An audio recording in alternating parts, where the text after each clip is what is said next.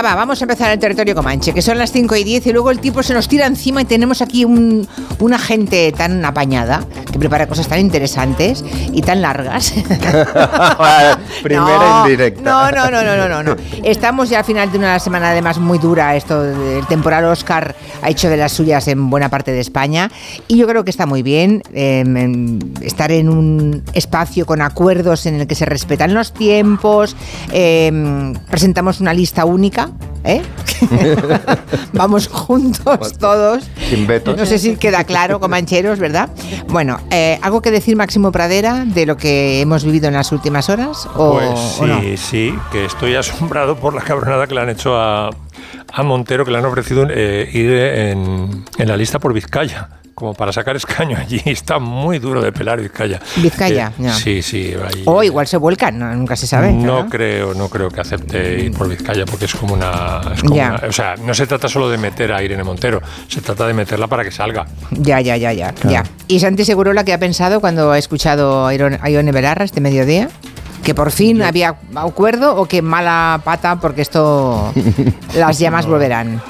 No, yo lo que creo es que en la izquierda, a la izquierda del PSOE tenía que tenía que reunirse y tenía que y tiene que calibrar los, los, los últimos resultados y la deriva de lo que está pasando y que los protagonismos y el, el egolatrismo, las, eh, el egocentrismo debe quedar aparcado porque hay necesidades en este país de las que ellos tienen que estar atentos y creo que tienen una, un buen, una buena porción de votantes que quieren eh, ver una izquierda a la izquierda del PSOE unida y satisfactoria. A ver qué No pasa. desunida e insatisfactoria. Porque ahora, contadme un poco, o sea, según vuestra teoría, Miki Otero, buenas tardes. Buenas tardes. Nuria Torreblanca, ¿qué Muy tal? buenas, ¿qué tal? Eh, lo que ha pasado exactamente que es que Ione Belarra ha dicho que sí, que van a ir juntos. Sí, sí, es rendición Pero que faltan unas horitas para ver si, colo- colo- si, digamos, si colocan mejor en las listas a Irene Montero. Era un poco ambiguo, ¿no? Porque Era muy sí, ambiguo. vamos a ir, pero A ver. no no aceptamos atrevo- vetos y el veto es la condición. ¿Me, Claro. dejáis- ¿me dejáis que os dé información? Sí, por favor, venga. Rendición incondicional. O sea, van, veten a Montero o no, se suman, se meten en sumar. Ya, pero eso es lo que ha dicho Ione Belarra. Sí, sí, o sea, pero- que el pero ya no tiene tanta fuerza. no, hombre, digamos. pero habría sido más bonito meter a, a Montero una vez que te han hecho la concesión de que vamos eh, incondicionalmente y dices, bueno, pues a cambio metemos a Montero. ¿no? Yo tampoco sé si hay mucho votante de sumar o potencial votante de sumar que no votaría si Montero está en un sitio más preferente en las listas. No lo Me sé. parece que no. Lo que sí sé es que mm, es que en el otro lado estaban deseando que estuviera Irene Montero.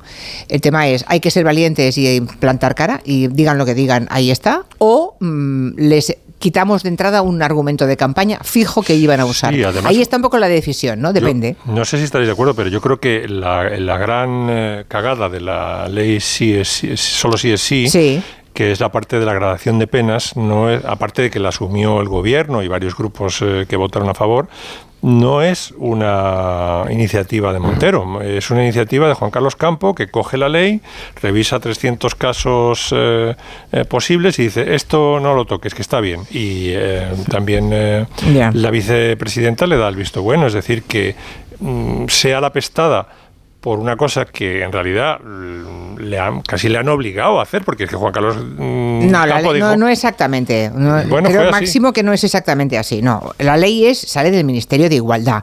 Ah, Sí, pero la pero con la- ese- yo digo la nadie vio nadie vio el hándicap que iba a producir, ¿no? Bueno, nadie pero vio por el eso, efecto pero es, pero es que a, Juan Carlos Campo, ministro de Justicia, se le paga para que lo vea. Ya, Mm. sí, pero eso de ahí a decir que es una ley de, del ministro de Justicia, no. eh, Se les no, pasa- no, no, no, se le que la, pasa por parte, alto. que la parte que ha fallado, yo creo que la ley Sí. como, como filosofía está bien, ¿no? Que, la, Sí. que el consentimiento sea Fundamental. sea fundamental, ¿no? Desde luego. Que la parte que ha fallado, la parte que nos ha escandali- que ha escandalizado al mundo entero, ¿no? Ha sido la parte que tendrían que haber revisado Carmen Calvo y Juan Carlos Campo y que no han hecho. Dijeron, esto está muy bien como está, no ni tocarlo. A ver un momento, que me va a contar Rafa Plaza. No ha sido una interrupción eh, salvaje porque sí, ¿eh? A ver que nos cuente Rafa. ¿Cómo va, cómo va Carlitos Alcaraz? Traigo buena noticia. Julia Qué el segundo set 7-5 después de la última conexión que le dejamos ahí muy apretado el partido. Pues 7-5. Ahora empieza un partido nuevo con tres sets por delante, 1 a 1. Ganó Djokovic 6-3 el primero, ganó el segundo Alcaraz 7-5.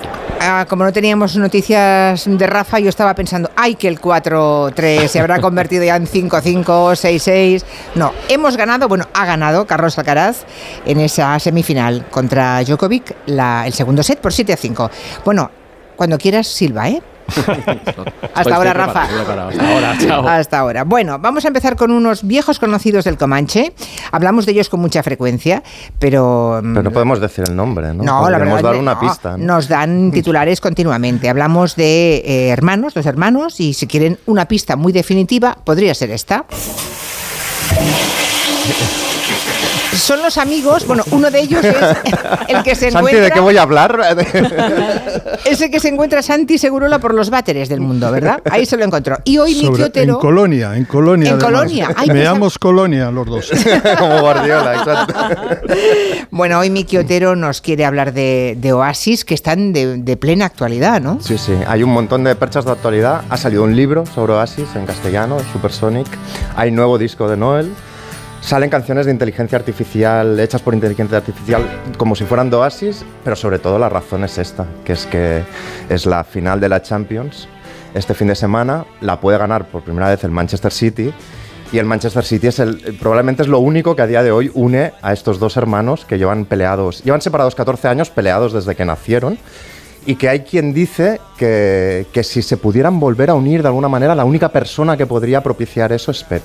Pep, Guardiola, Pep Guardiola ganando la Champions. Liam dice todo el rato que Pep Guardiola es Dios y Noel dijo literalmente que si ganaba la Champions sería mayordomo de Pep Guardiola y le podría ordenar lo que quisiera. Así que hay muchos fans que esperan que esto suceda porque ya tras ganar la, la, tercera liga con el Manchester City, Guardiola, en una imagen muy icónica que ahora hay incluso banderas en la grada con ese dibujo, con un habano en la mano, fumándose un habano, empezó a cantar uno de los hits de Oasis. Mirad, aquí es donde canta.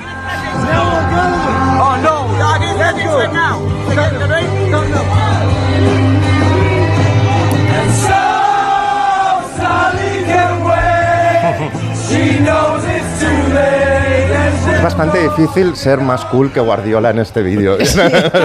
bastante, bastante complicado. La canción es Don't Look Back in Anger, no, mira, no mires atrás con ira, que es justamente lo que no hacen Oasis. Lo que hacen bien Oasis es mirar atrás con ira todo el rato. Todo el tiempo, quiero decir, Oasis fueron el primer CD que me compré con mi dinero, la primera camiseta de grupo que tuve, que tenía yo 14 años o así, y en la camiseta ponía cigarros en alcohol. Cada vez que hacía la lavadora, mi madre quería tirarla a la basura.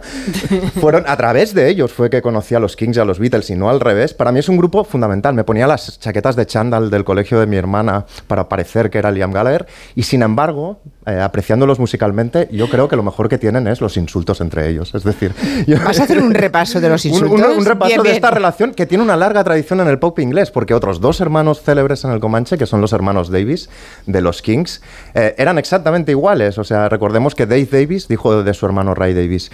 Este es un amargado, solo fue feliz tres años los tres años antes de que yo naciera. es decir, es esta tradición del pop inglés de hermanos que crecen, que son de clase obrera, que crecen en casas enanas de protección oficial, con madres ultraprotectoras, con, padres ausentes o alcohólicos incluso maltratadores.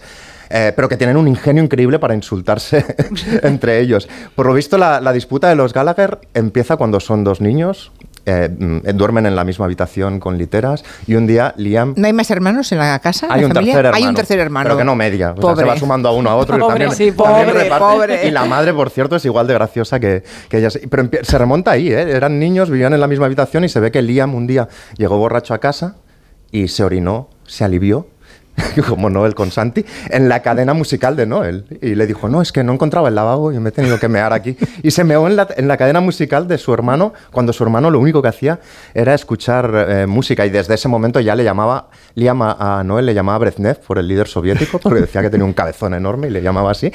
Eh, y se empezaron a pelear desde muy pequeños, pero bueno, os ahorro la biografía de Oasis, pero al final acabaron teniendo el grupo, ¿no? Oasis lo funda Liam e invita a Noel a tocar y muy pronto empiezan a destacar, ¿no? Y en el primer viaje que tienen eh, fuera de Inglaterra, es de, este tipo de inglés que le cuesta salir de Inglaterra, digamos, eh, van a Ámsterdam a tocar en un ferry, ¿no? Y Liam Gallagher eh, se lía a tomar chupitos de champán y Jack Daniels y a canturrear esta canción que tienen de Me siento supersónico dice, I need to be myself, tengo que ser yo mismo. Esto siempre lo dice. Yo de, cara, de cara descubierta siempre tengo que ser yo mismo. Y se suben unos fans de otro equipo y se lían a tortas ¿no? durante el trayecto en ferry a Ámsterdam.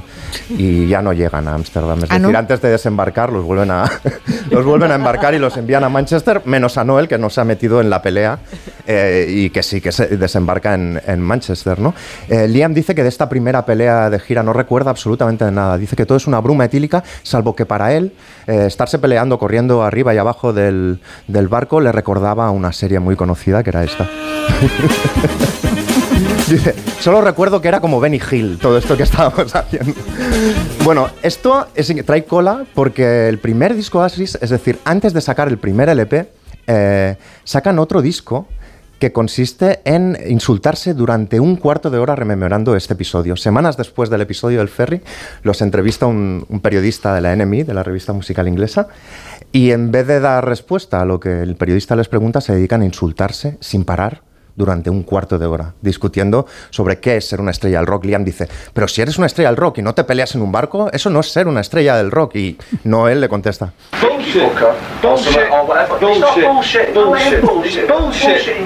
Bullshit, bullshit. Y están 15 minutos discutiéndose delante del ojiplático periodista. Y es tan mítica esta entrevista que deciden editarla en vinilo. Y entonces el primer lanzamiento de Oasis no son canciones, son ellos dos Son ellos dos insultándose. O sea, esto está editado eh, en vinilo y es el lanzamiento cinco o seis meses antes de que salga el primer eh, disco. Pero es que siguen así, es decir, una de las la segunda salida importante es a Estados Unidos, tienen que tocar en Los Ángeles en el año 94, en el Whisky a Go un, un club muy mítico, salen a tocar, suenan así.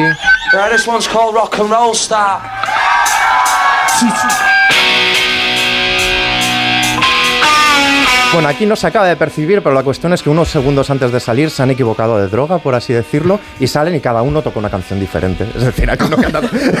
Ringo Starr, que estaba en el público porque le habían dicho que eran los herederos de los Beatles, duró una canción y media. Y, se fue. Abandonó la sala. Ringo se fue, pensó que estos locos. La cosa en teoría acabó con Liam abandonando el escenario y metiéndole un golpe con una pandereta a su hermano. Yo he, revisado el concierto y no sale eso, probablemente fue en el, el camerino, y se empezó a liar a lo bestia. No, él dejó la gira americana, quedó en nada toda esa gira. Pero es que después, nada más un año después, estaban grabando otro disco, el What's the Story Morning Glory. Y mientras Noel estaba grabando canciones como esta, fijándose en las cuerdas, en los arreglos, Liam Gallagher lo único que, hacía era ir al pub y traer a un montón de, peña del pueblo, del pub random, cualquiera que se encontraba, y aparecía con 15 o 20 personas en el estudio de grabación mientras el otro estaba trabajando. Entonces se discutían cada día y acabaron atizándose con un palo de cricket. Esto grabando el disco que les hizo más famosos todavía. Esto no paró, se peleaban antes de salir delante de 70.000 personas en Wembley, se pelearon con, digamos, con, a guitarrazos en el concierto de París, donde se separan definitivamente, ahí Noel dice, me comería mis propias heces antes que volver a tocar con mi hermano. y a partir de entonces... Salvo que ganemos a Champions, ¿no? y esto es gracioso, porque esto es lo que decía el tío de Máximo, ¿no? Sánchez Ferlosio, del, del insulto es la forma primigenia de diplomacia, porque mientras te están insultando, al menos no te estás metiendo guitarrazos o hostias, ¿no? pero yo sí. a partir de, no, pero a partir Eso de ese decía también, perdona a mí que decía también Ernest Chuk, ¿os acordáis? También, sí. Que igual lo citaba. Bueno, la cuestión es que a partir de ese momento se insultan en la prensa y por Twitter. Twitter, eh, Liam tiene un Twitter con eh, 4 millones de seguidores aproximadamente. Pues una de sus aficiones es hacer fotos con una cámara a la tele cuando sale su hermano, fotos así deformadas, ¿sabes? Que sale la gente con cara con, ¿no? Sí. y poner potato, patata, como si fuera un niño. Y un día eh, Noel Gallagher sacó un disco y entonces su community manager puso, a partir de medianoche, Noel Gallagher estará durante una hora para contestar a las preguntas de los fans. Yo dije, voy a, voy a estar a las 12 mirando. Y a las 12 en punto, la primera pregunta de quién es, de Liam. De Liam. ¿Y qué le pregunta? ¿Por qué eres tan gilipollas, hermano? es increíble. y Por favor. Y siempre está acusándolo de que está todo el día comiendo tofu en su gran casa y que no se preocupa de los problemas de la gente. Pero Noel para mí tiene más estilo insultando, tiene un humor inglés muy witty, muy rápido. Por ejemplo, mira, en esta entrevista una niña le pregunta cuál es su dinosaurio favorito. What's your favorite dinosaur? ¿Cuál es tu dinosaurio favorito? Él se ríe. Phil Collins. Y dice, Phil Collins. o por ejemplo, con los, con los, con los estilos musicales que no le gustan. A él, él odia el jazz. Paul Weller un día le dijo, la diferencia entre eh, tú y yo es que a ti no te gusta el soul. Y, Noel Gallagher le contestó, no, la diferencia entre tú y yo es que a ti te gusta el jazz, porque a él el jazz le parece una cosa de pedantes. Y tiene otra entrevista donde dice, el jazz va de cuatro tipos tocando canciones diferentes cada uno, subidos a un escenario, cuatro tipos disfrutando más que los 15 que hay en el público. If you've never been to a jazz club, this is why I was at a jazz club. A jazz club is like four guys on stage enjoying themselves more than the 50 people. Cuatro tíos en el escenario disfrutando mucho más que los 15 pobres hombres que están abajo en el, en el auditorio, ¿no? Eh, pero cuando mejor, más fino está Noel es cuando habla de su hermano. Tienen una anécdota alucinante, que es, vamos a ver, aún no estaban peleados del todo. Entonces Noel invita a Liam a su casa o Liam aparece en la casa de Noel sin invitación. Entra y lo primero que hace Liam es ir al frigorífico de su hermano, abrirlo y entonces ve una botella de, champán mediada con un, con, un, con un tenedor tapando. Ah, para que no se vaya el gas. Aquí, eh, mira, aquí lo, explica Noel. Our kids round at my house one night uh, and he opens the fridge and there's a bottle of champagne in it with a fork in and he says... Y Liam dice, Why have you got fork in the bottle? ¿Para qué tiene un, un tenedor esta botella? Well, it keeps it fresh. Y Noel dice, pues para mantenerla fresca. Esta botella tiene dos días y sigue burbujeante, ¿no? champagne is two days old. Still fizzy. It's like, no way, that's amazing. Y Noel dice, no me digas, es increíble esto. I went round to his house. Una semana después fui a su casa, abrí el frigorífico y Liam tenía un tenedor en una botella de leche. Quizás esta anécdota inspiró Champagne Supernova, que es esta canción increíble. Pero el mejor insulto que yo le he llegado a poner en una novela mía que le dedica Noel a Liam es, en una entrevista que dice: Liam es arrogante, borde, un vago. Es el tío más furioso que jamás conocerá. Y aquí viene la clave, finísima. Dice: Es un hombre que va con un tenedor en un mundo en el que solo se sirve sopa. Increíble. Esto se lo dice en el año 2009 pues Liam se la guarda, como en la peli de los duelistas de Ridley Scott. Sí. Se la guarda 10 años. y en el 2020. en el 2019, cuando él, con un disco en solitario, es número uno y cuando ha vendido todas las entradas de su gira, graba un vídeo hablando, dando las gracias a los fans mientras come sopa con un tenedor. Aquí está comiendo sopa con un tenedor mientras graba el vídeo. Aquí, ¿lo veis? El tintín. Y os parece, y todo esto os parece de verdad, ¿eh? Esto es absolutamente de verdad. es que llega un momento en que... Noel lo dijo muy bien, Noel dijo, yo soy como un gato y mi hermano es como un perro. Su, forma de mostrarme cariño o de buscar mi atención es esta, pero yo estoy harto, no puedo más. Lo llevo haciendo desde que soy niño y no puedo aguantarlo ni un minuto más. Y de todos modos, todo el mundo esperamos, aunque nos gustan las entrevistas, que realmente el City gane la Champions y que por fin vuelvan a cantar juntos Don't Look Back in Anger en un escenario.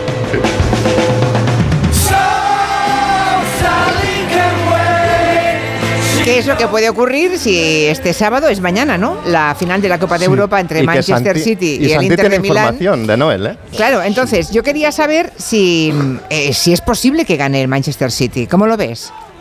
Hombre, es favorito. Juega frente al Inter, que es un equipo que ha ganado Copas de Europa. Eh, tres Copas de Europa y que además es un especialista en finales, como los buenos equipos italianos. Mm. Pero favorito es el Manchester City porque yo creo que es el mejor equipo del mundo en estos momentos. Sería, si lo consigue, sería la primera vez que Guardiola gana la Champions League fuera del Barça que es lo que todos sus enemigos están pensando, que no la gane. Ya. Pero eh, yo creo que el legado de Guardiola está por encima de que gane mañana o lo deje ganar. Lo que sí creo es que eh, está en condiciones el Manchester City de ganar los tres grandes títulos esta temporada. La Liga o sea, el trébol, ¿eh? Sería el trébol de Guardiola. exactamente, ya lo consiguió en el Barça dos veces. Y eh, eh, no, lo consiguió una vez y creo que es un equipo fantástico que ha perdido el miedo también a jugar las finales. me da la sensación de que es un equipo maduro, que es un equipo que eh, está en condiciones más que suficientes para batir a un equipo que es peor, pero que sabe eh, manejarse muy bien en las finales. El Inter de Milán se le llama el equipo de las finales porque ah. a un partido eh, hace daño a cualquiera. En cualquier caso, para mm, para completar la historia del Manchester City y nuestros amigos Gallagher, digo que mañana Noel Gallagher estará en viendo el partido en un pub de San Diego, California, porque él tenía ya concretada esta, esta gira. Eh, siempre las hace, siempre deja fechas libres para, para finales de mayo, cuando se juega la final de la Copa Europa, por si el, Manchester City llega. Pero, ¿qué ocurrió? Que eh, con el Mundial de, de, Qatar se trasladaron todas las fechas y le ha pillado en San Diego. Uy, debe estar desesperado, claro. ¿Y, su hermano? No sé, eh, su hermano no lo sé, pero voy a añadir una cosa. Si gana el Manchester City, cantará en el escenario de San Diego en calzoncillos. Está, estamos avisados todos. ¿Ah, sí? Muy sí, por eso una, es, es, es, una promesa, es una promesa que le hizo y que está grabada además a la estrella del Manchester City, a Erling Haaland, porque hay una foto, y está en Instagram, donde er, eh, Erling Haaland aparece en calzoncillos celebrando en el vestuario del Manchester City la victoria en la Liga. Y le prometió a nuestro amigo Noel, mi amigo Noel. Tu amigo, no nuestro. Tu amigo Te has aliviado con él al lado. Cantar en calzoncillos. cantar, en calzon, cantar en calzoncillos en el escenario si el Manchester City gana la final de Estambul. Cuando se entere Liam lo que hará es cantar sin calzoncillos en otro sitio para subir la apuesta. Bueno, seguro que los culés estarán todos eh, siguiendo y apoyando al Manchester City, ¿sí o no? Sí, a los culés ya... Eh, bueno, yo, siempre, yo, siempre, digo que a Guardiola no le echó... No, se fue del, del Barça porque en España, en el Madrid, en el Atlético no le quisieran, sino porque en Barcelona hubo contestación interna a Guardiola, porque la gente, el barcelonismo tiene esas cosas. Hay un grupo todavía, el nuñismo, eh, y cierta, mm, cierta facción, pues quizá más cercana a Sandro Rosell, pues que no, no le aguanta a Guardiola. Y bueno, pues así es la vida.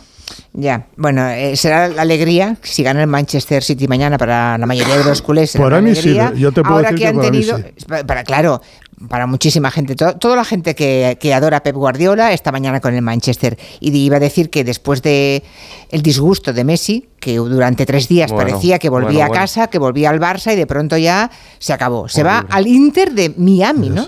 segundo, segundo patinazo, sí. El primero es que cuando se iba a quedar en el Barça y convocaron una rueda de prensa para, para que para comunicar que se quedaba, pues resulta que la conferencia de prensa fue para decir que se iba. Yo tengo, tengo que reconocer que el, tema de Oasis es el plan B. O sea, yo tenía medio preparado, eh, te lo juro esto, ¿eh? un tema sobre grandes comebacks, sobre Elvis, sobre Travolta, sobre Michael Jordan, Muhammad Ali, porque con la Tenías la esperanza. y, cuando, y cuando dijo que no, tuve que borrar Word. Oh. y luego han estado, ha estado tonteando el Barça con todo esto. Con la... A ver un momentito. Estamos. Nos vamos al Roland Garros, sí.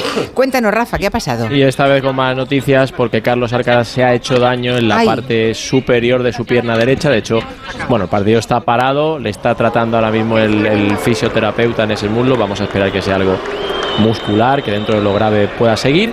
Pero la noticia es que ahora mismo están atendiendo al Caraz por una lesión en su pierna derecha. Ah, madre mía. ¿Y ¿Cómo va el tercer set? 1-1 en el tercer set. 1 a 1. Oye, ¿y qué pasa si hay que suspender? Se pues suspende y ya está. Si tuviera que abandonar, que esperemos que no, pues Djokovic pasa a la final y, y hasta luego. Ah, pasa a la final, o sea. Sí, claro. Un se siente de cuando éramos pequeños, se siente. Bueno, pues esperemos que. Esperemos que no, esperemos que, no, Esperemos que no, que recupere. Gracias, Rafa. Uno a, uno, uno a uno en el tercer set. Bueno, ¿qué estábamos acabando de decir de Messi? Que tengo que ir en la pausa. Eh, pues que menudo Bajón. chasco, bajón, menudo chasco otra vez. Y que se ha ido al equipo que más o menos donde su CEO, su director general y uno de los principales accionistas es David Beckham. En, en realidad Messi ha ido a Florida, mm. que es el lugar donde se jubilan, van los jubilados, jubilados de oro, y yo creo que es la mejor decisión por parte de todos. Es bueno para Messi y es bueno para el Barça. Yo creo que este ¿Que reencuentro, Diga, Digo, diga, lo que diga Miki, era malo para los dos. Eso solo podía acabar mal. Oh. Eso lo dijo Valdano, ¿no? El, otro día también se lo dijo a Xavi. Xavi dijo que no, que él, creía que si, si, hubiera venido un año habría rendido un nivel. Yo he tenido que explicarle a mi hijo por qué no venía y es muy difícil. Primero, con el dinero saudí era más fácil. Mira, es que son los malos, tal. Pero con Miami, ¿sabes? Le enseñaba fotos de Miami y me decía, pero qué Fútbol de segunda, ¿no? bueno, una pausa y seguimos. En Onda Cero, Julia en la Onda, con Julia Otero.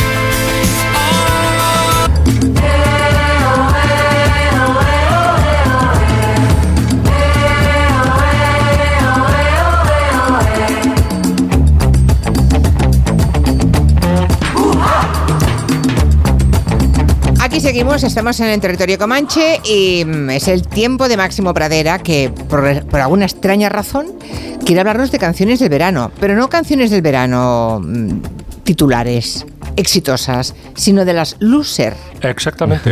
Antes ¿Pero existe eso? Dejadme que os diga que estoy absolutamente mm, ojiplático y boquiabierto porque eh, Alcaraz cuando ha entrado el corresponsal o el, periodista de deportes parecía el cojo manteca y ahora parece una gacela Thompson del Serengeti. o sea, la, capacidad de recuperación de este chico es asombrosa y está, está aguantando. Ya, pero no está, apenas está corriendo. ¿eh? Intenta restar en cuanto puede, hacer los puntos cortos y se le ve muy molesto. A ver, queridos míos, acabo de pillaros en falta. O sea, estáis en la radio y viendo el partido de Roland Garros. En publicidad. Estamos a todo. Oh, publicidad. Esto no se hace. bueno, así me gusta, que entre vosotros, y sobre todo yo me fío más de Rafa Plaza, ¿eh? que sé que está en París siguiendo el partido. Pero bueno, está bien, sí. Eh, yo también tengo aquí un monitor de televisión y veo que se ha recuperado. Hablábamos de las luces del verano, Bueno, se me ocurrió primero porque parece ser que el calor entra, el verano entra dentro de dos semanas, ¿eh? pero la calor creo que entra la semana que viene y va a ser, según la EMET, uno de los veranos más torridos, el segundo más Yo estoy deprimida, como buena gallega. Claro. Bueno, yo creo que Santi Segurola y yo seremos los más deprimidos, ¿no? Ante esa eventualidad. Sí, además te voy a decir una cosa. En Bilbao los dos, tres últimos días han sido espantosos de calor. Ya, ya. ¿eh? Cuanto más al norte, más calor. Pero si están a 30 grados en París... ¿qué me dices? no, no. Sí. No, no, en serio, en serio. En París están a 30 grados. Eh, en la primera hora, que se me ha ocurrido comentar, cuando alguien me ha dicho que estaban a 30 grados en la pista de Roland Garros, digo, ¿en París? Y han empezado los oyentes que nos escuchan desde diferentes puntos de Europa, han empezado a enviarnos temperaturas. En Gran Bretaña estaban hoy casi unos 30, en Frankfurt 30 también, o sea, una cosa muy rara. Y eso es por la ubicación de nuestro temporal, que lo que hace es enviar el aire caliente que deberíamos tener nosotros, lo desplazamos hacia, el norte. Por eso están ahí más calientes que aquí. Pero por desgracia pasará y ellos empezarán a estar fresquitos y aquí empezaremos a sudar la gota gorda. ¿eh? Y solo puedo decir que Alcaraz está hecho polvo, ¿eh? No puede correr. No me digas eso. ¿Sí? Ay, ay, ay, ay. Sí. Bueno. es que ese dolor... No puede entrega, si le hace moverse, tiene, tiene que entregar el punto. O sea, sí, lo que, lo que intenta es restar y restar rápido y si es golpe ganador, golpe ganador, pero le está costando muchísimo, no puede, no, puede correr. Debe ser, entonces es algo más que muscular, supongo, ¿no? Bueno, no, es el músculo cuando se te rompe, vamos, eh, no, puedes ni, ni, andar casi. Que eso es el cuádriceps, ¿no? Si es la parte alta del músculo, es el cuádriceps. Sí, sí, eso pues eso duele enormemente, ¿eh? por lo que sé. Bueno, Vamos a los losers de las canciones de verano. Pues dije, a ver, ¿qué de bueno nos puede traer el verano? Desde luego el calor no, las elecciones tampoco, pues la canción del verano suele darnos algunas risas, por lo menos, ¿no? Y entonces encontré un artículo que la verdad es que ya tiene años, eh, que se de, apareció un artículo en El Mundo firmado por el periodista musical Pablo Gil y que tiene mucha mala leche, pero graciosa, no mala baba a herir, ¿no? Se llama Los grandes perdedores de la canción del verano, ¿quién quiere Aquilie, Aquilie Minogue teniendo a las ketchup? Y entonces repasa un poco eh, grandes eh, buenas canciones derrotadas por auténtica bazofia musical. Vamos a empezarnos a lo que Joaquín Luqui, el eh, malogrado Joaquín Luqui, dice que es, afirmaba que es la canción, la primera canción del verano ever, que es Juanita Banana de Luis Aguilé.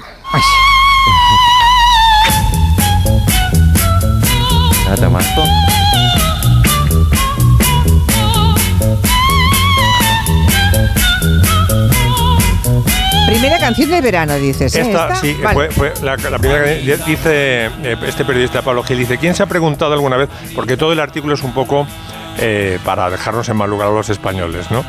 Eh, por nuestra falta de sensibilidad o de talento musical. Dice, quizás se ha preguntado alguna vez cuál es el mensaje que la raza humana manda al universo cuando decide que su canción favorita de todo un verano rima tú eres el imán y yo soy el metal o me voy acercando y voy armando el plan. Bueno, pues desplazado a Juanita Banana podríamos decir que es una canción sin letra, ¿no? Es una canción que solamente dice Juanita Banana, Juanita Banana, hasta el punto de que yo de pequeño le, poní, le, vamos, le poníamos letra en la pandilla, decíamos Juanita Banana se mea en la cama, su padre le dice cochina marrana, porque es que no había letra y No había teníamos letra. que, que rellenar, ¿no? Hay un, un pequeño recitativo de Luis Aguilé que dice así, es la premisa de la canción. En un pueblecito muy tranquilo, al sur de la frontera mexicana, vivía la bonita Juanita, hija de un cultivador de bananas. etcétera, etcétera. Y dices, ¿y a quién derrotó a quién derrotó esta canción? Bueno, pues en España, por ejemplo, a- como canción del verano, ¿eh? porque Black is Black, por ejemplo, fue un gran temazo a nivel Que también. vale para europeo. todo, verano, ya. invierno, primavera Sí, y, es un- y es un otoño. temazo, pero Número uno en Inglaterra. Exactamente, a Hilo de Seda, a los pequeñiques, pero en verano, digamos, en lo que es el, el playeo, se impuso Juanita Banana. Pero es que derrotó a una, mm, no me dejará mentir Segurola, a una de las mejores canciones de todos los tiempos, que es esta.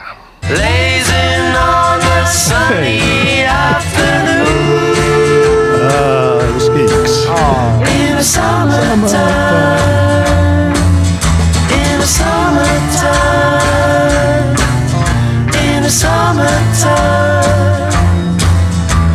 My girlfriend's run up with my car and gone back to her ma and pa, telling tales of La canción que perdió frente a Juanita Banana. Exactamente, o sea, en todo el mundo, en todo el mundo estaba barbaridad. triunfando Sunny Afternoon y en España perdíamos el norte por Juanita Banana, ¿no? Esta es una de las cosas que quiere destacar el artículo de, de Pablo Gil, ¿no? Ya, ya. No voy a seguir el orden cronológico porque nos estaríamos eh, aquí hasta que mm, Irene Montero sea presidenta del gobierno. Pero sí puedo saltar al año 2002. La winner de ese año fue esta canción. Mira lo que se avecina un temazo. Con la luna en las pupilas y su traje aguamarina van de contrabando.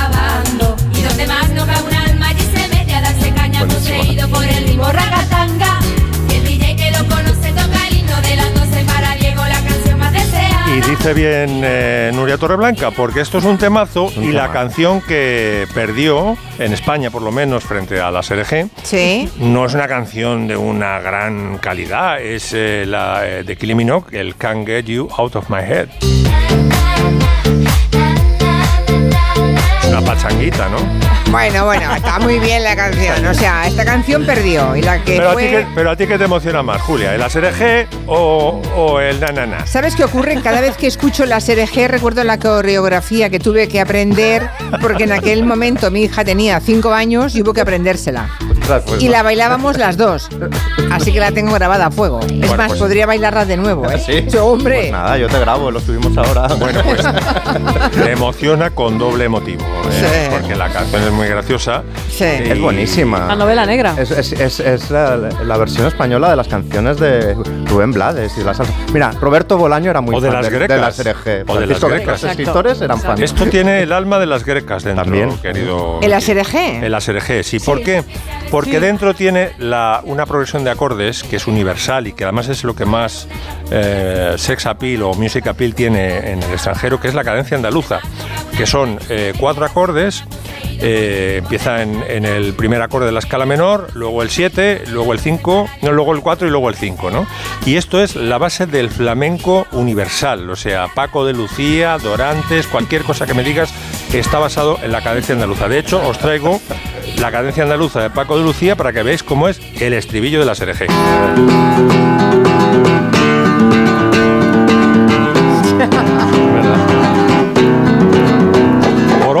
Pom, porón, pom, porón. Es también el porón pompero, claro, es también el porón pompero. Pues te vale para todo. La fórmula. Claro, es que esto es la esencia del flamenco. Ya, ya, ya. Sí, sí. Bueno, seguimos con canciones loser frente a otras. El año 2003, pues eh, perdió Crazy in Love de Beyoncé, que la verdad es que no es una gran canción, pero el videoclip era escandaloso. ¿Cómo que no es una gran canción? Oye,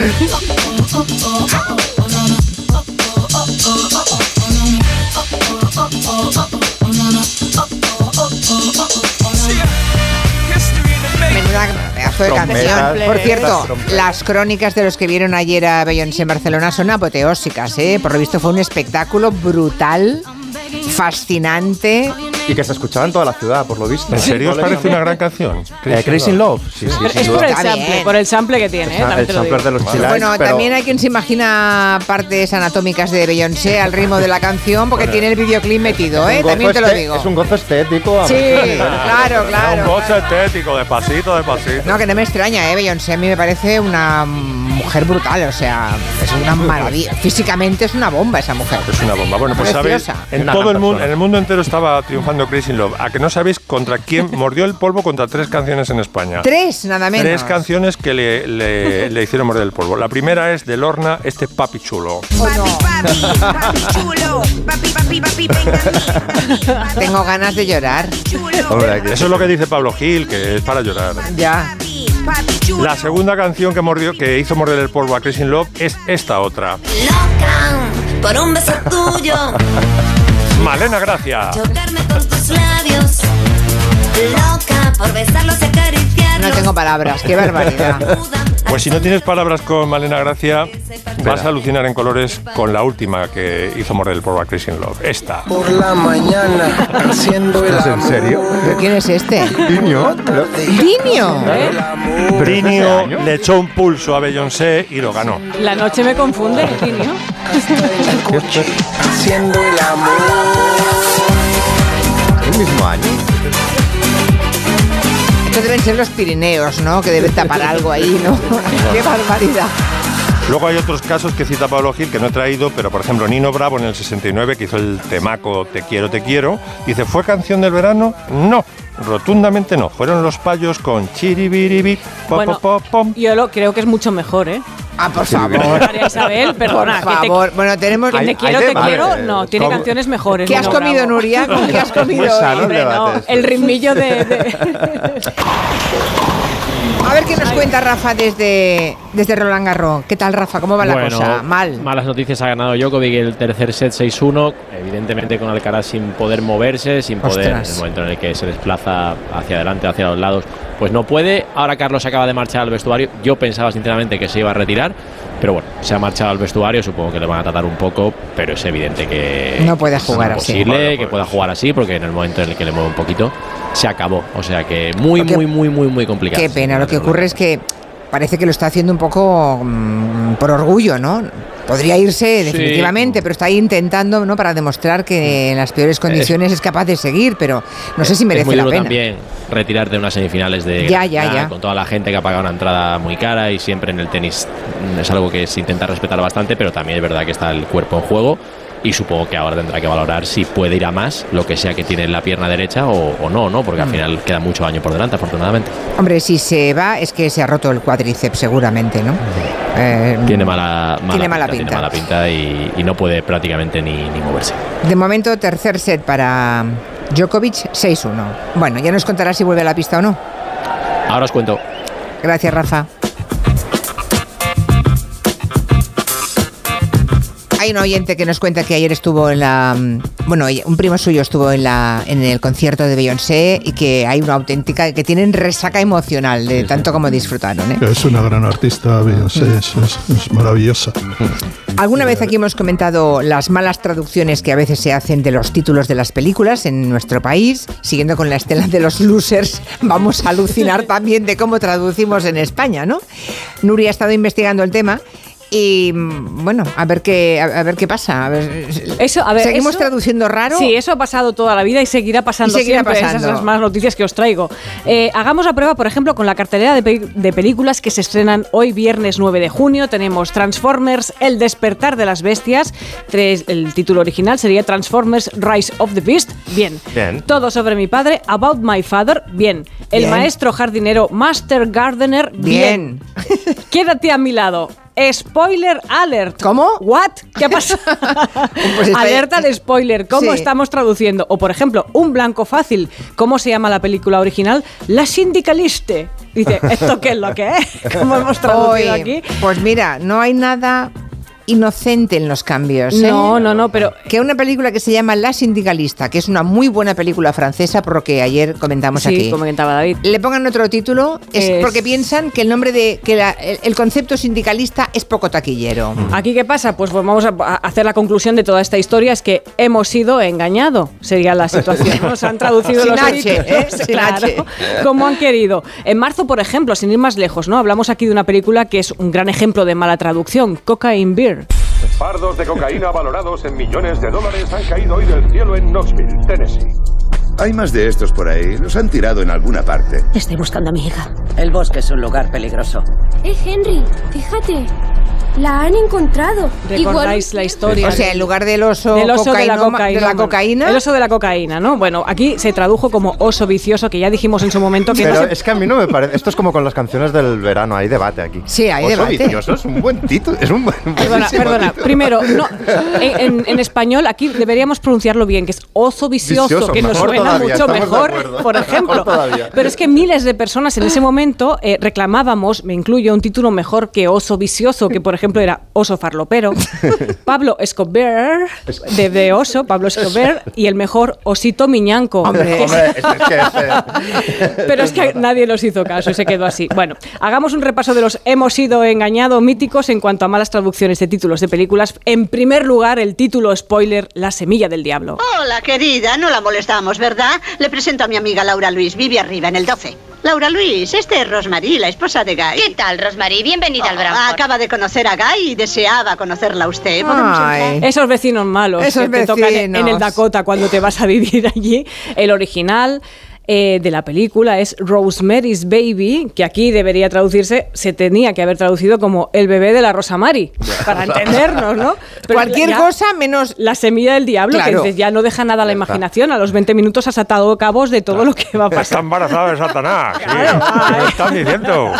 o es esa planta o es ella. Está preñada de Satanás. la planta, güey, sí, sí. A mí también me pone enferma. Por todo lo que contenga spoiler, ya sabéis que me pone nerviosa. Vamos con sonrisas y lágrimas.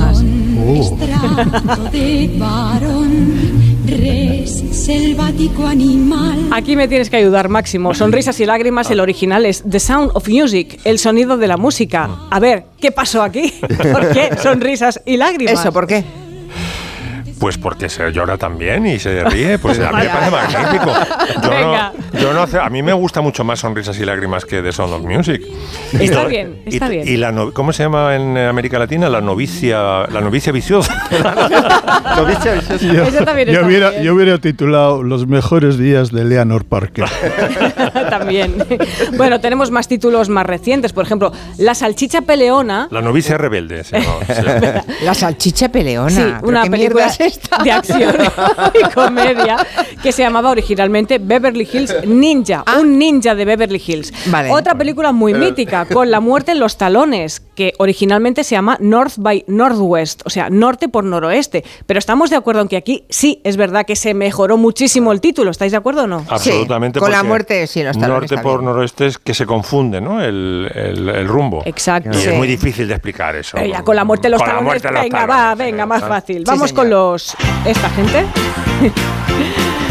Un ejemplo de título que no caló entre la población española, porque todo el mundo esto, a esto la llama la peli de los Blues Brothers, ¿no? Sí. Casi nadie recuerda la traducción que nos llegó aquí que, de la película. Granujas que a todo ritmo. Exacto, Santi.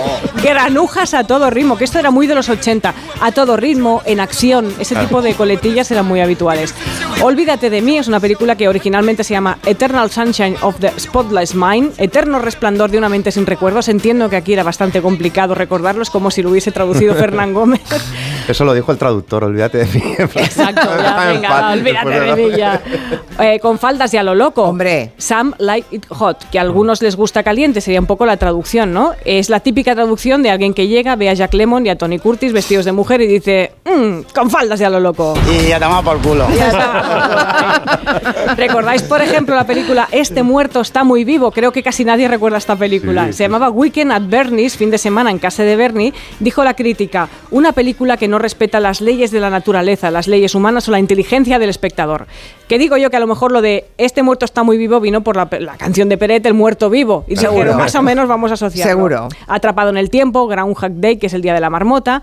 Y vamos a otra película que por la música no sé quién aquí le va a gustar mucho porque la va a reconocer. Nuestra vida. ¿Qué ocurrió entre mi padre y tu madre? Qué buen título, qué Sí, ocurrió Walter. menudo entre mi padre y tu Sí. madre, que se llama originalmente Avanti. Adelante. Un tío con ganas de. Podría es que- estar en es el Comanche este traductor. Y además es que Avanti tiene mucho sentido adelante, porque es eh, hay mucha puerta, mucho hotel, eh, eh, llamar a la puerta Avanti y todo esto. Y, claro, Y porque eh, Juliette Mills, eh, sí, esa que dice Avanti, Avanti. cuando Jack Lemmon entra en la habitación, llama a la puerta y ella dice Avanti. Senza fine Que tiene significa muchas cosas, claro. Senza fine la deja eh, el director eh, Richard Brooks entera en la primera versión del vuelo del Fénix. Suena enterita, que es la primera vez que yo escucho una canción, eh, además sin es. diálogo por encima, nada, es un moribundo Pues- escuchando Senza fine. No os pondré más cortes, No, pero por ejemplo, agárralo como puedas, que es toda una saga, se llamaba originalmente The Naked Gun, la pistola desnuda, que es aquella saga de ¿Sabes Leslie Nielsen. A mí mi favorita día- es Jo- Joque Noche por After Hours. Bueno, que esta es es- buenísima también de Scorsese, sí, sí. El otro día, hablando del libro de Tarantino, claro, él los títulos los pone en inglés. Y yo pensé, no he visto ninguna de estas películas. y tuve que ir a mirar a la a Wikipedia, Ya. pues cómo se llamaban en castellano. Die Hard. Porque Señores, estoy desolada porque se nos han hecho las 5 de la tarde. No, las 6, las Ha 5 en Canarias. rápido. Aquí todavía es más tarde. Son las 6. Ah, qué rápido ha pasado. Eh, empezamos la segunda fase de El Comanche, pero ahora tengo que despedir unos cuantos menos a Nuria Torreblanca. Ah, yo me quedo aquí. Ella se reengancha, como los chusqueros de antes. Noticias de las 6. Chao, chao, chao. Hasta luego.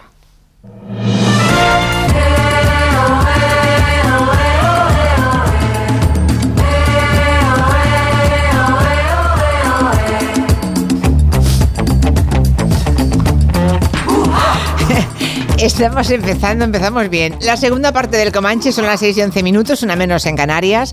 Aquí sigue Nuria Torreblanca. Aquí estoy. Y bueno, allá está Antón Reixa, hoy está en Onda Cero Santiago. Buenas tardes. Buenas tardes. Qué poca vergüenza tienes, Antón. ¿Por qué? Hombre, te dan un premio plataforma por tu trayectoria artística y no nos dices nada, nos tenemos que no, enterar por otros. No os, no os quería decir nada. Siempre hay que enterarse por otros. Eres tremendo. por me cierto, han reci- regalado, me han regalado el premio, es una de una artesana que también es performer, Verónica, ¿Mm? Y es una tiene aspecto de piedra, pero está hecho con cerámica, es precioso el premio.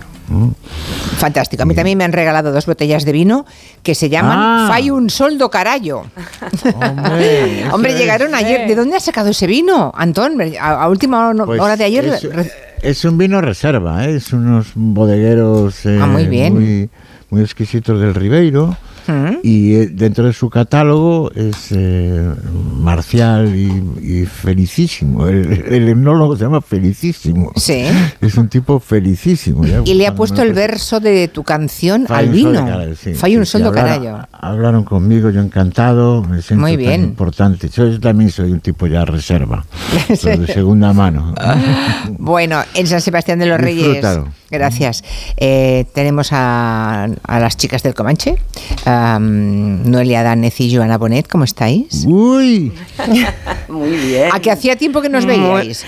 Sí, un mes, Mucho. un mes y medio. Un mes y así. pico, así. Sí, y, y claro, pues nos alegramos mucho cuando nos vemos, nos Claro. intentamos hacer fotos, pero sin éxito. ¿Por qué? Porque no, porque eres un selfie, entonces pues nos salimos Se bien. nos ha caído la cámara. Se nos- sí, ha habido uno. Y bueno, pues ya, pero vamos a intentar luego porque nos hace siempre ilusión y bueno. Cuando está, cuando está Máximo Pradera, la foto os la hace él y la Sí. cuelga aunque no estéis bien. Pero cuando estáis las dos, Claro, las dos aquí la imagen. negociando la imagen, pero Bueno, sí. lo vamos a intentar porque nos hace ilusión. Sabes Vale, que vale. la- las dos abrazamos los mundos sutiles. Sí, Ingrávidos Por y decirlo. gentiles. Sí, correcto. Vale, vale. Bueno, pues hoy Joana Bonet nos quiere hablar, ah, como siempre nos trae un montón, un, un- un- un buen puñado de temas interesantes y uno que nos ha llamado la atención. Resulta que PETA, que ya saben que es esa organización por los derechos de los animales, eh, que co- quiere conseguir que los materiales más convencionales, como por ejemplo la lana o el cuero o el plumón, no sean aceptables, ¿no? Así claro, es. a mí lo del cuero y el plumón lo puedo entender, pero la lana me cuesta. Es difícil. Ellos mismos dicen que será, ellos? que será lo más duro. Bueno, primero, Ingrid Newirk. Ella es la cofundadora de Personas por el Trato Ético de los Animales, que es lo que significa PETA, Sí. que se creó en 1980. Entonces, en aquel tiempo, la, la piel, el pelaje, los- el pelo de animal era símbolo de estatus. Todo el mundo aspiraba a tener un abrigo de piel, una cazadora de piel, un fular de piel, etcétera. Entonces, bueno, PETA jugó un papel importante en este cambio, jugando con eh, propuestas muy agresivas, ¿no? Arrojaban pintura roja, eh, pasteles a los diseñadores. Recuerdo a Calvin Klein y a, Lagerfeld cuando les lanzaron un, un pastel en la cara, una tarta en la cara en Nueva York. Yo he vivido mm, desfiles donde han tenido que salir los guardias a, bueno, pues a retirar a las mm, personas que subían, mujeres desnudas con eh, pancartas eh, con spray en el pecho. Y, mm, pero de todas maneras, ellos fueron los pioneros en este cambio de, de paradigma en el que ahora del lujo ex- está excluido el pelo. O sea, no mm, el concepto de lujo hoy y sobre todo para la generación Z que está muy concienciada acerca de la sostenibilidad y del maltrato animal, eh, el, el pe- el pelo y el cuero casi empiezan ya a estar expulsados. Recordemos que Stella McCartney se ha, ha triunfado con sus bolsos de una tela que deriva de hongos y es un bolso icónico y un bolso estrella. Y Prada también hacen No, y además reciclados. las, grande- las grandes marcas de lujo además han empezado con lo de la piel ecológica ¿eh? Sí. y ya prácticamente no existe la piel de verdad, la piel de cuero, no, no. Así es, el No, cuero no. virgen cada vez está... vendido un bolso El, el Sí. lujo, ¿eh? vegano. El lujo, es curioso. Hmm. Y entonces, bueno, pues ellos dicen que ahora eh, viene, eh, primero era la comida, luego es la, ah, es la moda y que aún existe mucho maltrato animal y que incluso el tema de la lana es una forma que, Mm. bueno, nuestra moralidad contemporánea lo tolera, pero para ellos, mm, para ellos no, para ellos forma parte de, y algunas, eh, algunas lanas más exóticas, etcétera, también forma parte de esta desigualdad eh, entre los animales y que no es ético. Y ahí está su cruzada. Curioso. La lana es, es- supondría casi la extin- la extinción de las ovejas. ¿o? No, Claro, es que no lo porque resistirían, ¿eh? es que las además- para dar leche. Hay que esquilarla, seguro, sí. Sobre todo porque además, eh, eh, a diferencia del bisón, de los cocodrilos, las vacas y las ovejas no se crían únicamente por sus pieles. Eh, de ahí a que hay un argumentario mucho más sólido para que cuando hay que esquilarlas, pues esa lana se pueda utilizar y, tra- y- y además de manera sostenible desde el punto de vista social también. Eh, y pues dando trabajo y, y en muchos territorios ayudan a, a ser sostenible a la población, o sea, a vivir. A lo, a lo mejor, eh, Joana, porque tiene que ver Sí. con, con, con el proceso de la lana una vez trasquilada hasta que sirve como material textil, digo yo. No creo, no, no, no. No, No, no, seguro que no es por eso. Sí, hablan de los es- animales, sí, no, no. Trato ético de los animales. De los animales. Yo creo que es que sí. causa sufrimiento al animal, entonces me imagino Ah, que por ahí van los tiros. Si es, un- es una forma, digamos, de explotación del animal que causa un sufrimiento, supongo. Sí, pero el sufrimiento es mucho mayor si no, eh, si no esquilas a ese animal. Ya, no lo sé. O sea, si, to- si, hombre, no, tú dejas un animal sin Claro. esquilar y al cabo de unos años se convierte en una bola Ya. eh, inmóvil que se va a morir. Eh, o sea que, por eso no acabo de entenderlo. El plumón sí, Sí, por el razones plumón, obvias. claro, Hay que desplumar claro, a aves, claro. miles, millones de aves, ¿no? Sí, sí. Bueno, pensemos que Es terrible. hace pocos meses en California, no sé si lo hemos contado alguna vez, pero a mí me parece una noticia muy importante. Es ilegal, ilegal vender pieles. En Hollywood, donde hemos visto esos Hmm. bisones, martas tibelinas, es ilegal vender una piel. Te pueden detener. No sé si hay mucha, no sé cuántos oyentes tendremos que tengan algo de piel peluda. Aquí también se, di- se distingue entre el cuero y, y el pelo, ¿no? Porque parecen cosas diferentes en el supuesto de que cuando hay cuero, esa misma, ese mismo animal también se haya ah, comido, ¿no? Exacto. Pero es que no siempre es así, claro. sí, sí, no siempre es así tampoco. Pero bueno, en el caso del pelo peludo es evidente que son animales que se crían, se matan a veces en malas condiciones y se tiran.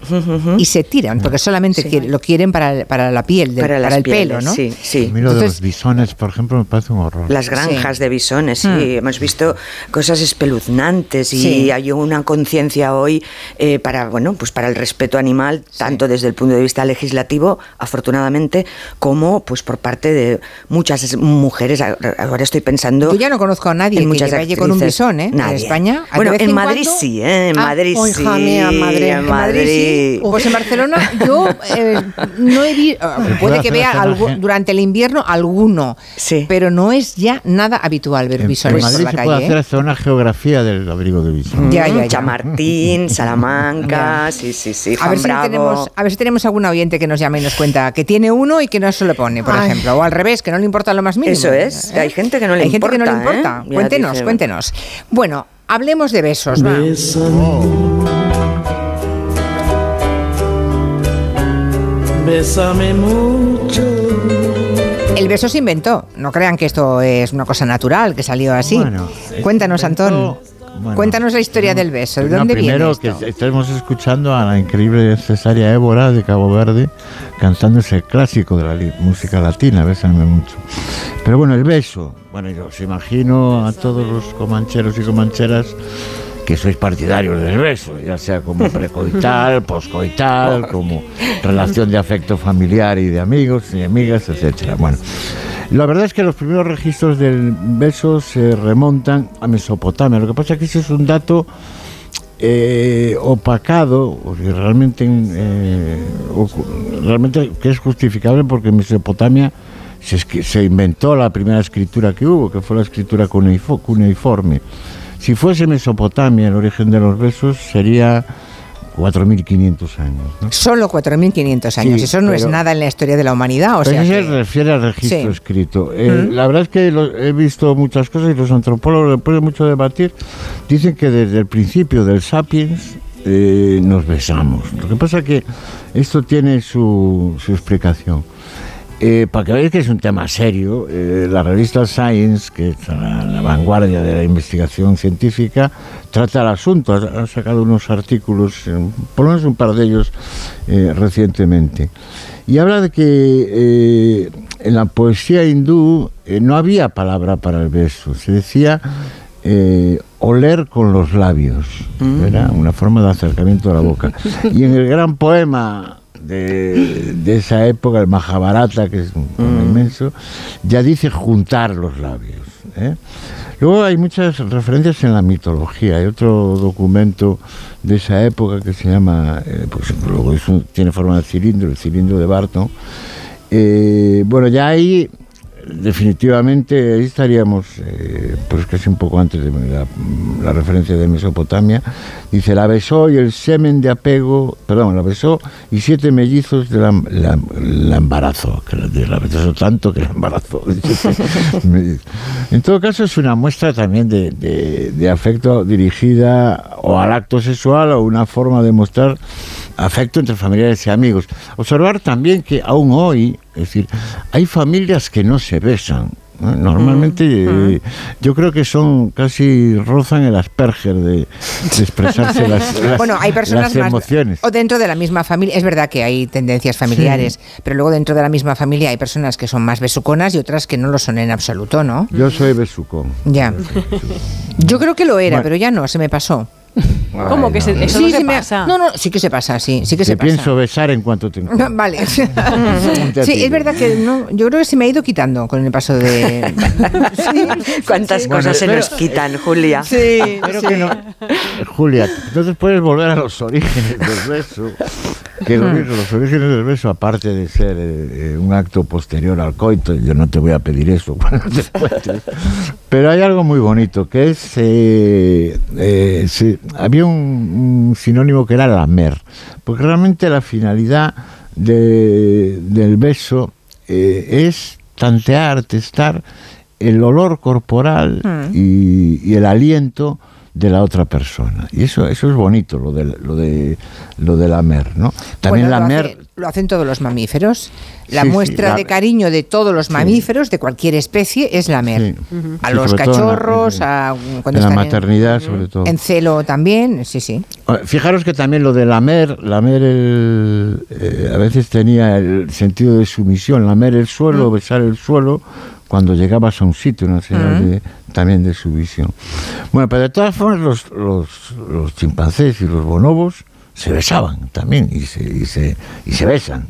Y ahí, ahí es clarísimo que es testar el, el aliento y el olor corporal de la posible pareja. Es cierto además que, que, que que en, en las parejas, eh, incluso cuando en tu vida tienes sucesivas parejas, el, el cambiar eh, el, el- el olor corporal de la persona amada es, es traumático. Eh, Ah. muchas, muchas veces es lo que, lo que más forma parte de la, de la nostalgia. ¿no?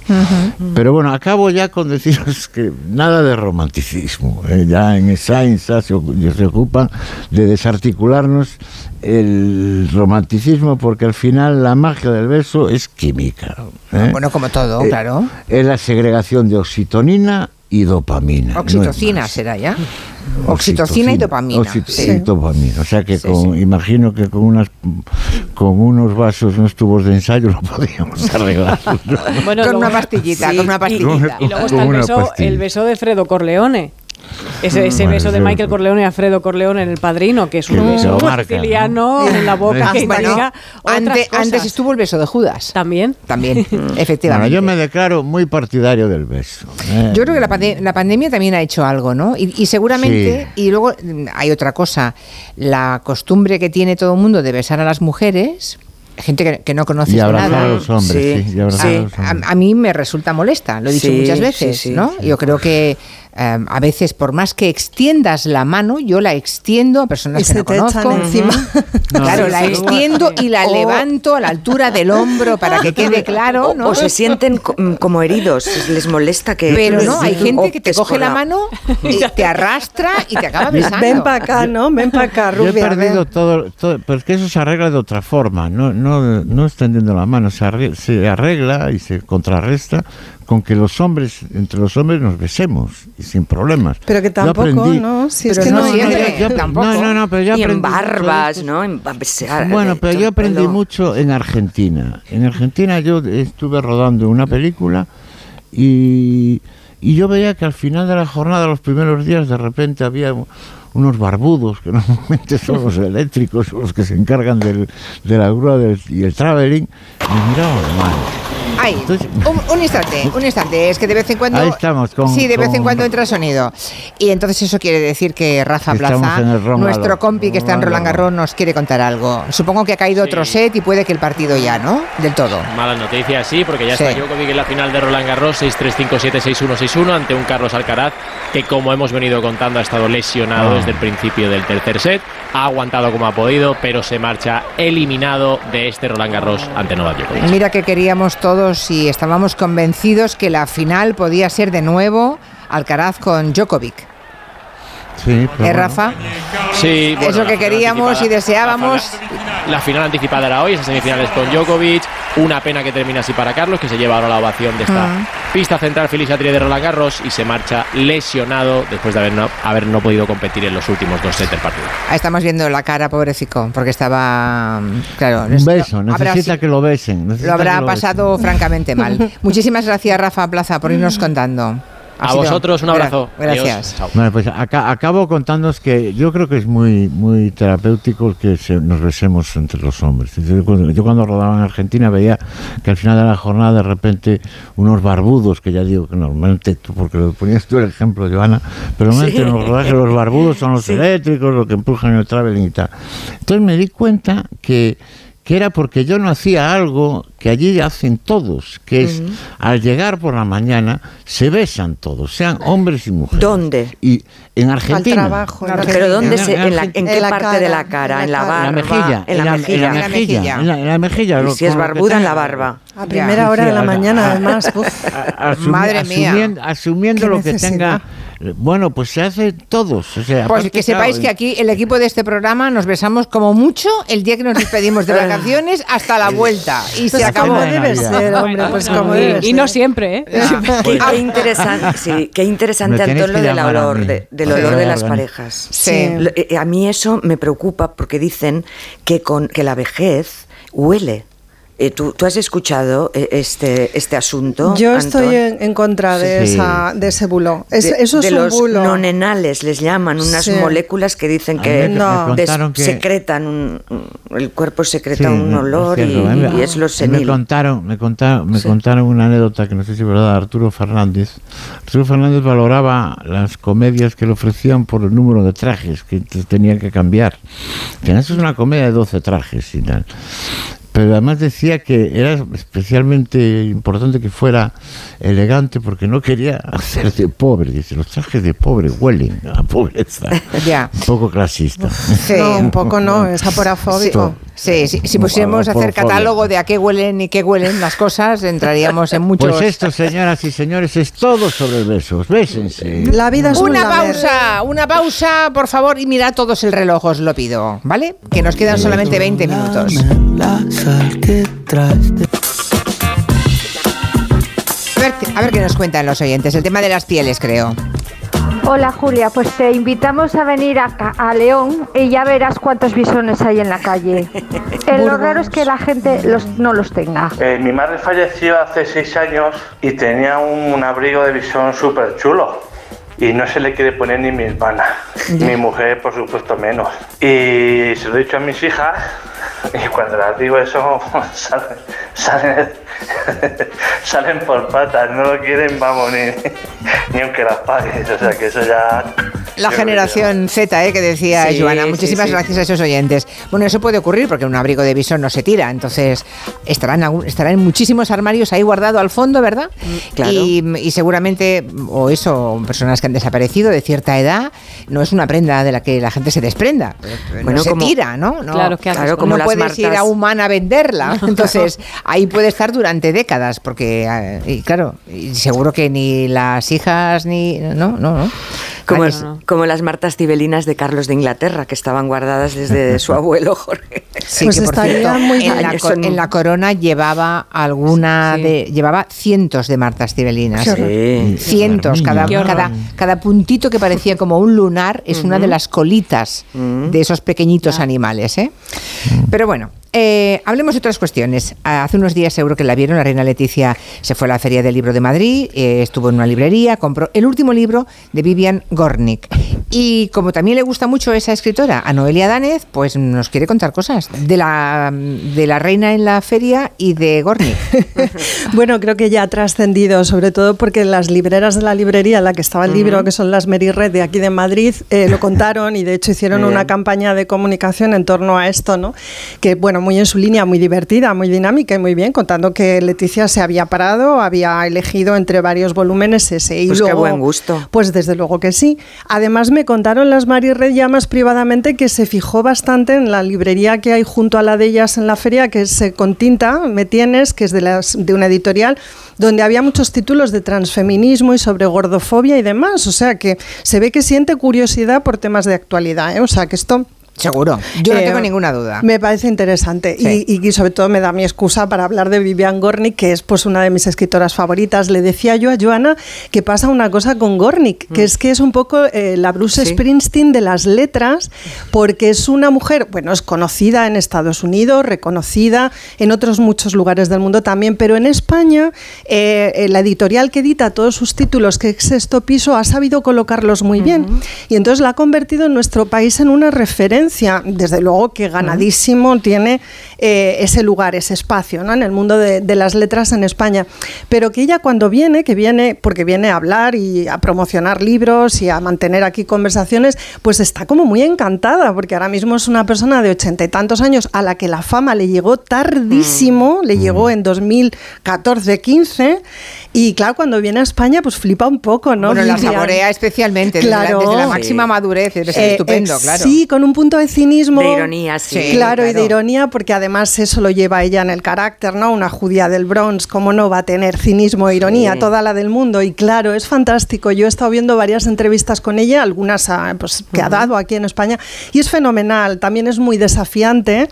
Eh, no acepta bien las preguntas, entonces, bueno, eh, entra ¿no? en un juego de conversación muy divertido. Es una mujer muy divertida, en fin, o sea, da gusto. da Seguro gusto. que, seguro que tenemos entre los oyentes a más de una que habrá leído Apegos Feroces. Eso es. Si alguien quiere comentar alguna o algún oyente eh, esa, que fue el gran éxito, el primer gran éxito de Vivian Gornick, Apegos Feroces, que nos cuente algo. Después de eso se publicó un volumen de memorias, un segundo volumen de memorias Sí. que se llama La mujer singular y la ciudad. Eso es. Y de eso quieres hablar también. Tan- bueno, Apegos Feroces, ya sabéis que la originalidad del libro sobre todo radica en que ella eh, construye unas memorias eh, de sí misma y de su relación con su madre, eh, mm, de- describiendo unos paseos que da con ella.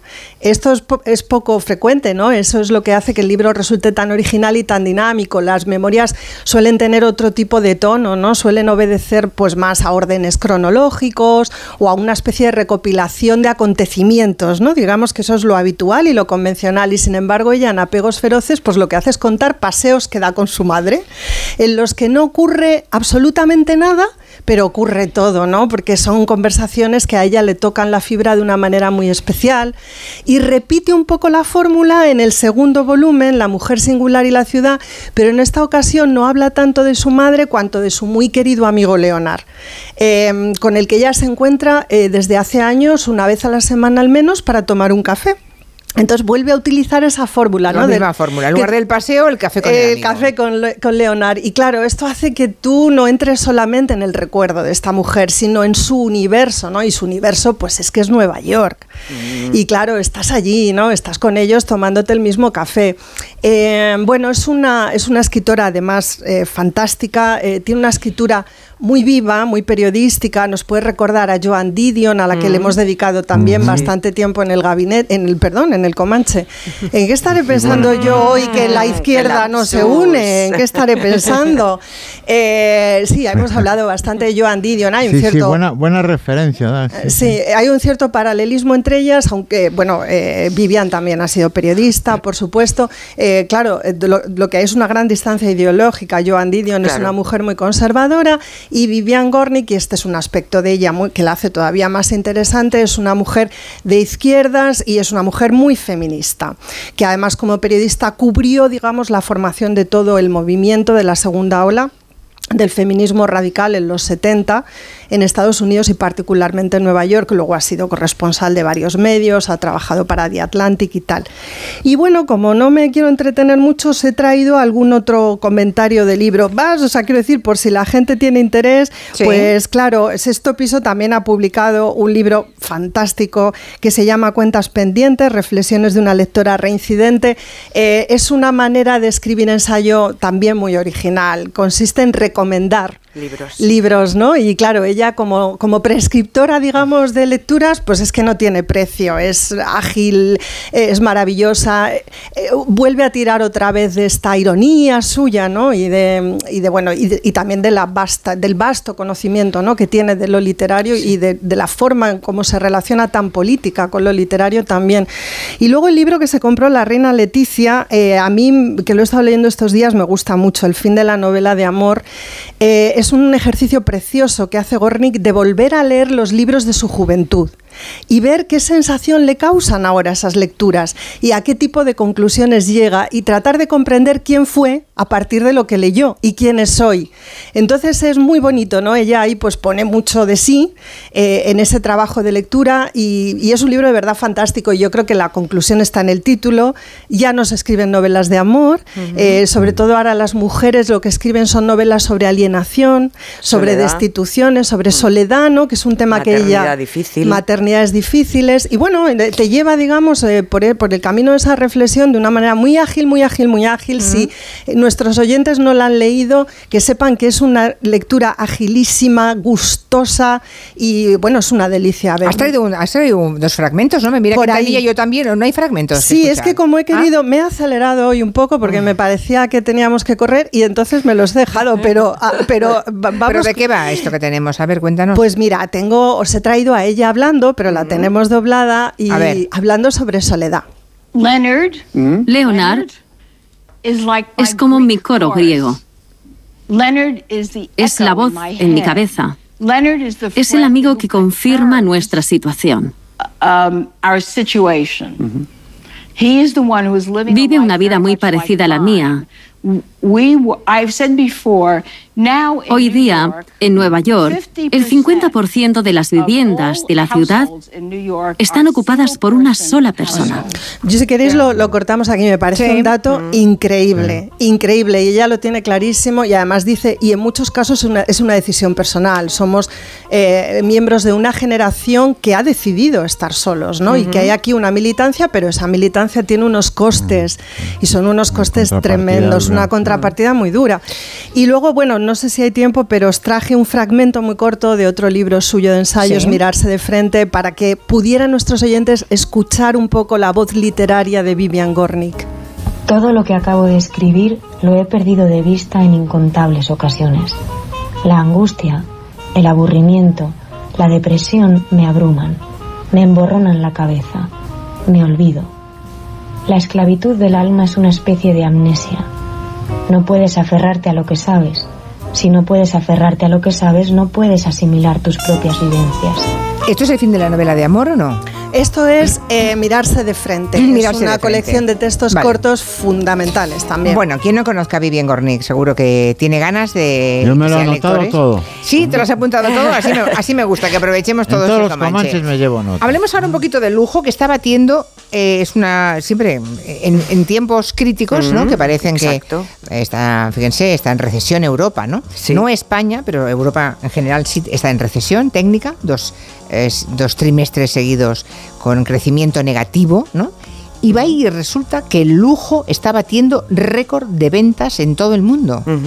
Así es. ¿Cómo es- se come eso? Lo que tú acabas de describir eh, es la idea del consumo conspicuo. Conspicuo es prestigioso, ¿eh? no nos equivoquemos. Que acuñó un sociólogo, Veblen, nada menos que en 1899. Y reza así: en momentos inciertos, una parte de la población está dispuesta a gastarse mucho dinero en un producto porque ese producto cuesta mucho dinero. Es decir, es algo excepcional, es algo único. Y eh, en verdad, pues eh, las cifras apuntalan al lujo más que nunca. Dicen que el año pasado, 2022, supuso para el sector unos ingresos de 300.000 millones de euros. Madre mía. Sí, en este mismo momento, eh, Julia, eh, me acaban de llamar hace unas horas desde Macao, donde inauguran el hotel de Karl Lagerfeld. Ahí está Michelle Yeoh, está Dua Sí. que seguro que a Nuria le, le encanta. Y bueno, Lagerfeld está expandiendo hoteles de lujo en todo el mundo. Me habían invitado, pero no, no me lo puedo permitir de irme a Macao y, y dejar ¿Pero el el día a hotel se día, llama pero- Lagerfeld? Sí, Karl Lagerfeld. Carla, o sea, bueno, el nombre del diseñador. Es decir, hoteles han por- vendido, pero han vendido su nombre, entonces, para Bueno, eh, son sus, sus herederos, que Madre de mía. hecho es, su- es parte de su equipo, y entonces Y el trabajan gato, y el en, ga- y el ga- y Chupet, y Sí. Chupet, y, Y y- Chupet. pero bueno, a la vez está en Vuitton, acaba de abrir una sala VIP en Doha, donde, bueno, imagínate, es el mundo feliz, ¿no? Esa sala VIP, eh, una pastelería en París, un chocolatero eh, para Vuitton. A la vez se están celebrando, ahora está está saliendo un equipo hacia Copenhague, un equipo de 150 periodistas de todo el mundo hacia Copenhague, donde se celebra la colección crucero de Max Mara. Las colecciones crucero ahora mismo, otro día hablaremos, pero es alucinante porque todas las marcas están saliendo fuera. Mm, yo sí viajé con Chanel a Los Ángeles, es lo- el único viaje que me, que me he permitido, pero eh, se fue a Sicilia, eh, Carolina Herrera a Río de Janeiro, Dior a México y toman esas ciudades que eligen durante dos días y es como un parque temático de la marca con mm, esa incorporación mm, cultural del territorio en el que pisan, pero siempre hay una estrategia comercial muy fuerte. Yo creo que para eh, habrá muchísima gente que nos escuche que ya sepa esto de las colecciones crucero, pero para que esté un poco despistado, es muy curioso. Antes había pues la colección de verano y la de invierno, ¿no? Sí. Eh, la de invierno podía ser más o menos abrigada, depende de si era septiembre o era diciembre o enero, y la de verano pues más ligerita hacia julio y más, ¿no? En primavera Sí. era la ropa de entretiempo para entendernos. Pero es que es verdad que desde hace unos años, ah, justo entre la moda de invierno y la moda de verano existe eso que llaman moda crucero, que son la- que se supone que es que la gente a mitad de temporada se va de crucero. Sí, el, el O sea, es que concepto se acuñó, eso, el se concepto es acuñó ese. a pri- a- bueno, sí, cuando eh, todo el boom de los millonarios americanos que se iban a San Bartolomé, al Caribe, eh, y a- y- Cuando el resto del personal está currando fuerte, mitad de temporada, como Sí, si sí, dijéramos, sí, sí. ellos se van de crucero. Mm, así es. Y este, este término se fue, ya fue perdiendo el significado original. Y hoy es una colección más para no aburrir, para generar siempre más deseo, más consumo, pero también de, de lo exquisito, porque muchas marcas se han dedicado a reducir sus series de producción. Ya hemos hablado alguna vez de las listas de espera, es decir, no venden más de lo que producen y quieren que la gente, bueno, se muera por, por un bolso, pues por ejemplo, de, de Hermès.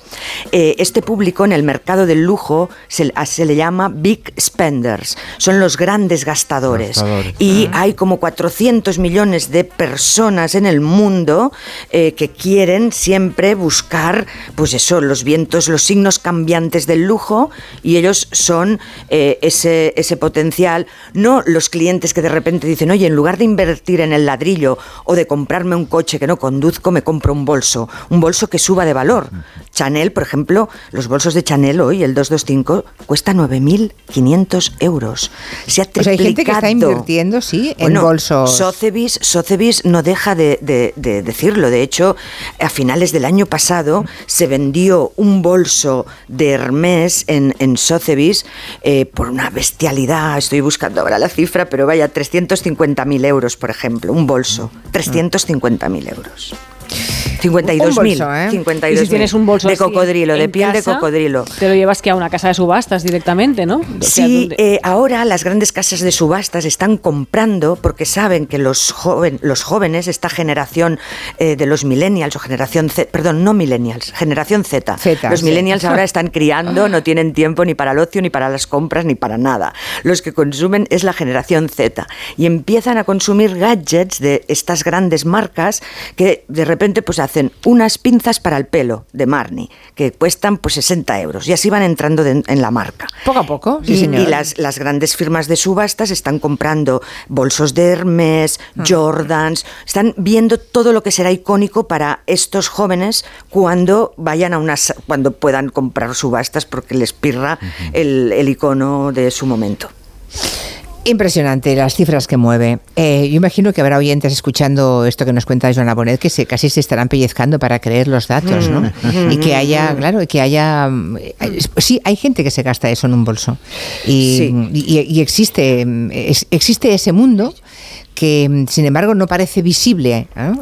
En el día a día no te cruzas con ese mundo. Bueno, es, eh, está el lujo Ah, invisible y está, fíjate, como yo venien- viniendo pensaba, ¿los extremos se tocan en este caso? Y digo, sí, porque eh, de los bolsos de lujo máximo que se venden pues a 5.000, a 9.000 euros, encuentras sus réplicas en, eh, en el Tom Manta, ¿no? Vendidas por chavales que, bien, que han llegado en patera. Fíjate, esos chavales duermen con bolsas de basura que dentro llevan réplicas de todas estas marcas de lujo.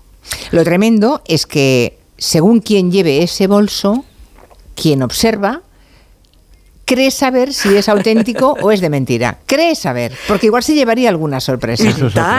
En algún, en- en Uy, algún cuántas. caso, eh, acertaría eh, en buena parte de los falsos, pero no acertaría en buena parte de los de verdad. Aquí hay dos temas que dan para otro programa. sí, es muy interesante muy esto. interesante. Uno, el del fake, que hoy hay, eh, bueno, hay producciones en China que no sabes ya si son restos de serie del original o copias, impecables, o sea, de- dignas del son. mejor copista de Vermeer. Sí, sí, sí, son perfectas. y el otro tema sería el bolso. El bolso se merece un programa, Julia. Ay, sí, por favor. eh, sí, sí, yo un día, el próximo día que El vuelvas... estatus, que sí, sí, sí, la Sí, el relación con el bolso. bolso. Es que hay y la relación que bolso. tenemos, que mantenemos las mujeres con, con el los bolso. Bolsos. Y luego, mm, desde en, en- en el lujo, hay señoras que mm, te puedes encontrar vestidas con tres harapos, con un bolso colgado que Sí, vale sí, ¿eh? 10.000 euros. Yo eso no Sí, entiendo, sí, sí, perdona, sí. ¿eh? No, no, no, Me no, parece ya. surreal. Ya, ya, ya, ya, ya. Bueno, pero igual no tienen coche, Nuria, que por ejemplo es mi caso. No tengo este bolso que dice Julia, pero Ah. yo sí que a veces me he gastado un dinero en un bolso, pero es que nunca he tenido un coche. Pero no llevas harapos, Joana. No Mira. Farrell Williams, el nuevo director creativo de Louis Vuitton, el rapero, músico, el productor ¿Ahora es el de director de. Louis Vuitton? Sí, cambian los tiempos, querida Madre Julia, mía. fíjate. Pues con Pharrell Williams nos despedimos, este hombre ya al servicio de Louis Vuitton. Hablando de lujo, que tengan ustedes un fin de semana de lujo, que lo pasen muy bien y nos reencontramos el próximo lunes a las 3. Joana, Antón, Noelia, Nuria. Adiós. Adiós, adiós, Buenas buen fin de semana, Buen fin de amigos. semana. Adiós.